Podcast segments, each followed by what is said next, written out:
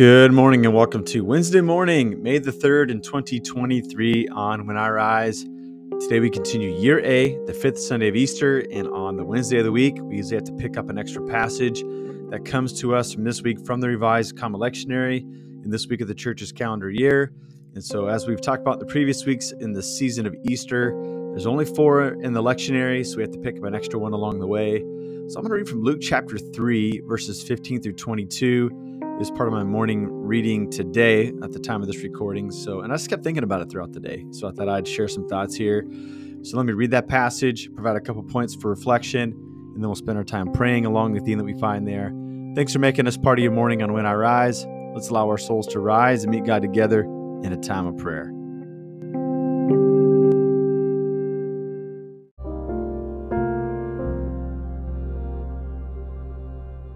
Luke chapter 3, verses 15 through 22. The people were filled with expectation, and everyone wondered whether John might be the Christ.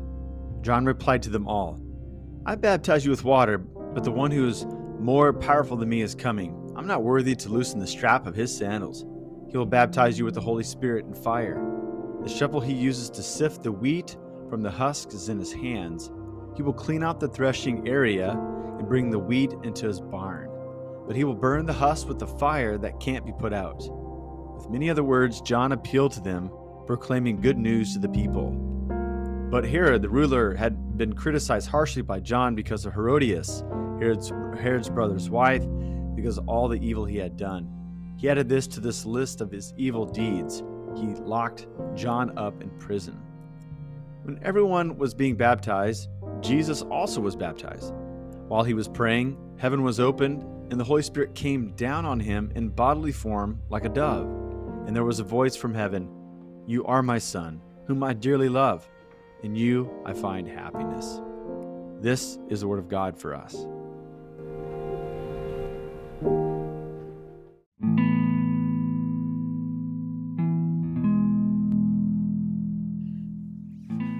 So let me give a disclaimer about maybe a couple thoughts I'd share about Luke chapter 3.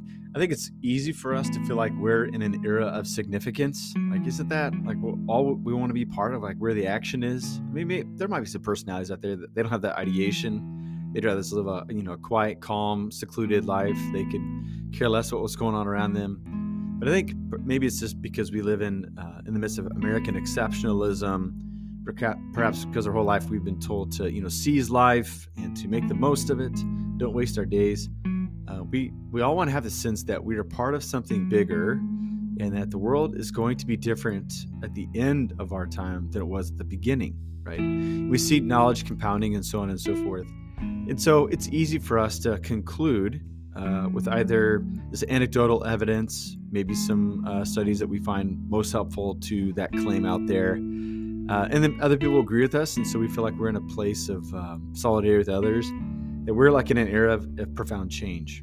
But there have been times in church history where there have been profound changes, and they didn't happen overnight. Uh, most, you know, you know, seismic changes don't. Uh, most paradigm shifts take a long time. Things have to line up, and then they materialize in a moment, perhaps. Um, and then it takes many more years after those events to even begin to define what exactly happened. But it does seem like we're in a, an era of change. Um, there was an Episcopalian priest who once said that it seems like the church has a great garage sale every 500 years, right? Like you ever been a part of that where like you just clean everything, like you pull everything out of the garage and you begin to say, okay, I want to keep this, but I don't need this any longer. Um, and every 500 years is rather arbitrary, but it's kind of close.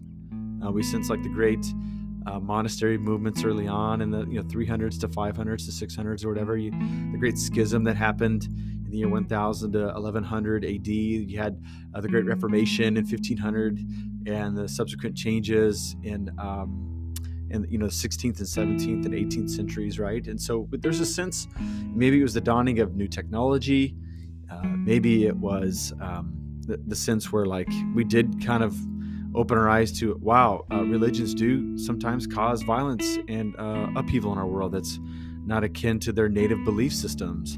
That we have to start to think, okay, we need. It's about time that we make some changes, or like maybe if we're not pro making changes, like we just we just get the sense that changes are happening to us, uh, whether we like it or not. Um, John was curating a, you know, just, he was like at the seam of some great change. And it might be too simplistic to say he's like the voice between the Old and New Testaments. We know now through Qumran and some other discoveries that there are many different voices uh, in between the two testaments that were beginning to hint at something new and profound going on. But John seems to be the Christian voice, and there was something unique about him. Maybe it was his uh, vow to simplicity, uh, maybe it was his bold and daring preaching. But there are other people like that as well. I like the way that Richard Rohr talks about uh, John the Baptist. He says that John the Baptist was on the outside of the inside of the Israeli community. Um, isn't that fun? Like, what do we look at? Like, so he wasn't an outsider that he would be easily dismissed, but his voice was distinct to where, like, the insiders really paid attention and they would conclude, yeah, like this guy knows what he's talking about. Um, there are some legends about John, about how he got to the place where he came from the wilderness into the Jordan region to preach and to baptize. But we just get the sense where he was like starting to direct some traffic. Like he, maybe that's a good vision for him, like, uh, you know, kind of a metaphor for who he was. Like imagine like a, a traffic mess going on and someone has to get in the middle of the road and tell one side to stop so the other side can go through. It seemed like there was a, a perfect storm, and this is something that N.T. Wright shares in his book, Simply Jesus there was um, imperialism. Um, there was like this Jewish zealotry. And then there was like cult worship that was colliding together in Palestine. And Jesus showed up in the midst of it all. And that those were the forces, those were the headwinds that uh, certainly brought him to a place where he was a person of controversy. And ultimately, it was concluded he needed to be crucified in order to be stopped, right? But John was giving the hints of it. Like he was on the outside of the inside, and he spoke with great clarity. Yeah. And he's like basically saying like religion as we know it was going to go through a change. And uh, he was right. Now, he wasn't right about all things. I mean, we could fast forward a little bit to the middle of the gospel uh, here in the few chapters of Luke where even John's got his questions. He's in prison. He sent some of his disciples to Jesus to ask for some clarity because even he was not quite prepared about who Jesus was going to be. He had a hint, but he wasn't so sure. Um, I think that's what's happening right now. I, no one voice out there even the voices that we love the most, can truly get to the bottom of what's going on. But what we do get the sense of uh, is that uh, something is something drastic is changing. Now, it may not touch our part of the body of Christ um, as deeply as it might others. Uh, it might not even uh, impact our part of the world like it does in other parts of the world. But don't you take great comfort and a great sense of responsibility with Paul's words when he says that when one body of the Christ is the body of Christ is honored, all the rest are honored with it.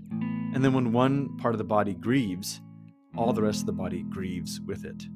Um, this is this is a this is a good time for us to be reminded that we're not just a part of a local church body, and that we're not just even like a subset within that local church body. Like I'm a part of the young adults in my church. No, like we're global Christians, and there are going to be times where the global Christian movement is going to ask us to represent it, and it's going to go over and against some of the other loves in our life. And that's where the people were frustrated with John. John saw it clearly, even though he didn't see it all, he saw it clearly. He's like, we're moving towards change.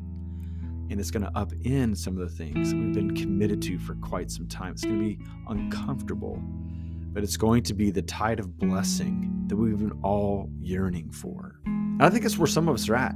We know change is coming. We're a bit afraid of the changes it might make.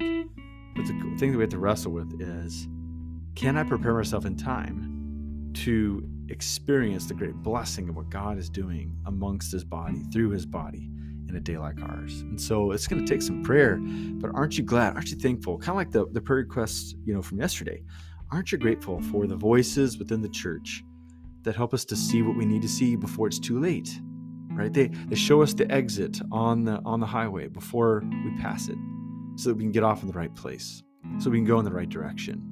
And I thank God for the voices in the church that are doing all that they can with a limited vision that they have, but all that they can to make sure that we're making the right turn. And so I'm just going to pray for the voices in the church that we need to hear the most, that we'd hear them clearly, and that they would inspire us to be the people of God today. So, those things in mind, let's spend some time praying to our God this morning.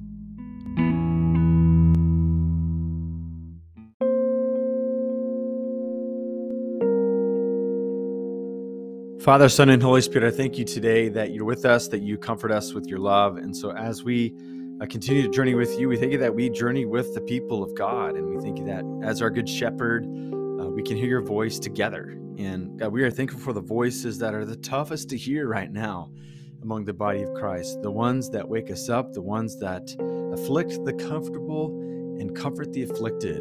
Um, we thank you for them today, that they help us to keep the direction the path that you've laid out for your people. Uh, God, we just confess to you, there's many voices. Um, we, we could be swept away uh, with fervor that's uh, mis- misguided. Uh, we could be uh, swept up in promises that are empty. But we thank you that you're the living one, uh, the one who's able to hold us and all things together. And so, God, during this tumultuous season of change, um, we just simply pray that you would hold us together and that we would be able to experience this great wave of blessing that's that's uh, approaching the church today. Uh, we want to be on the receiving end of that in order to bring praise to God and to see you move and transform the earth. And so, God, this day, help us to be in alignment with you. Help us to receive your ways with gladness. And I pray that as we do so, we'd see you change the world around us. We ask all these things in Jesus' name. Amen.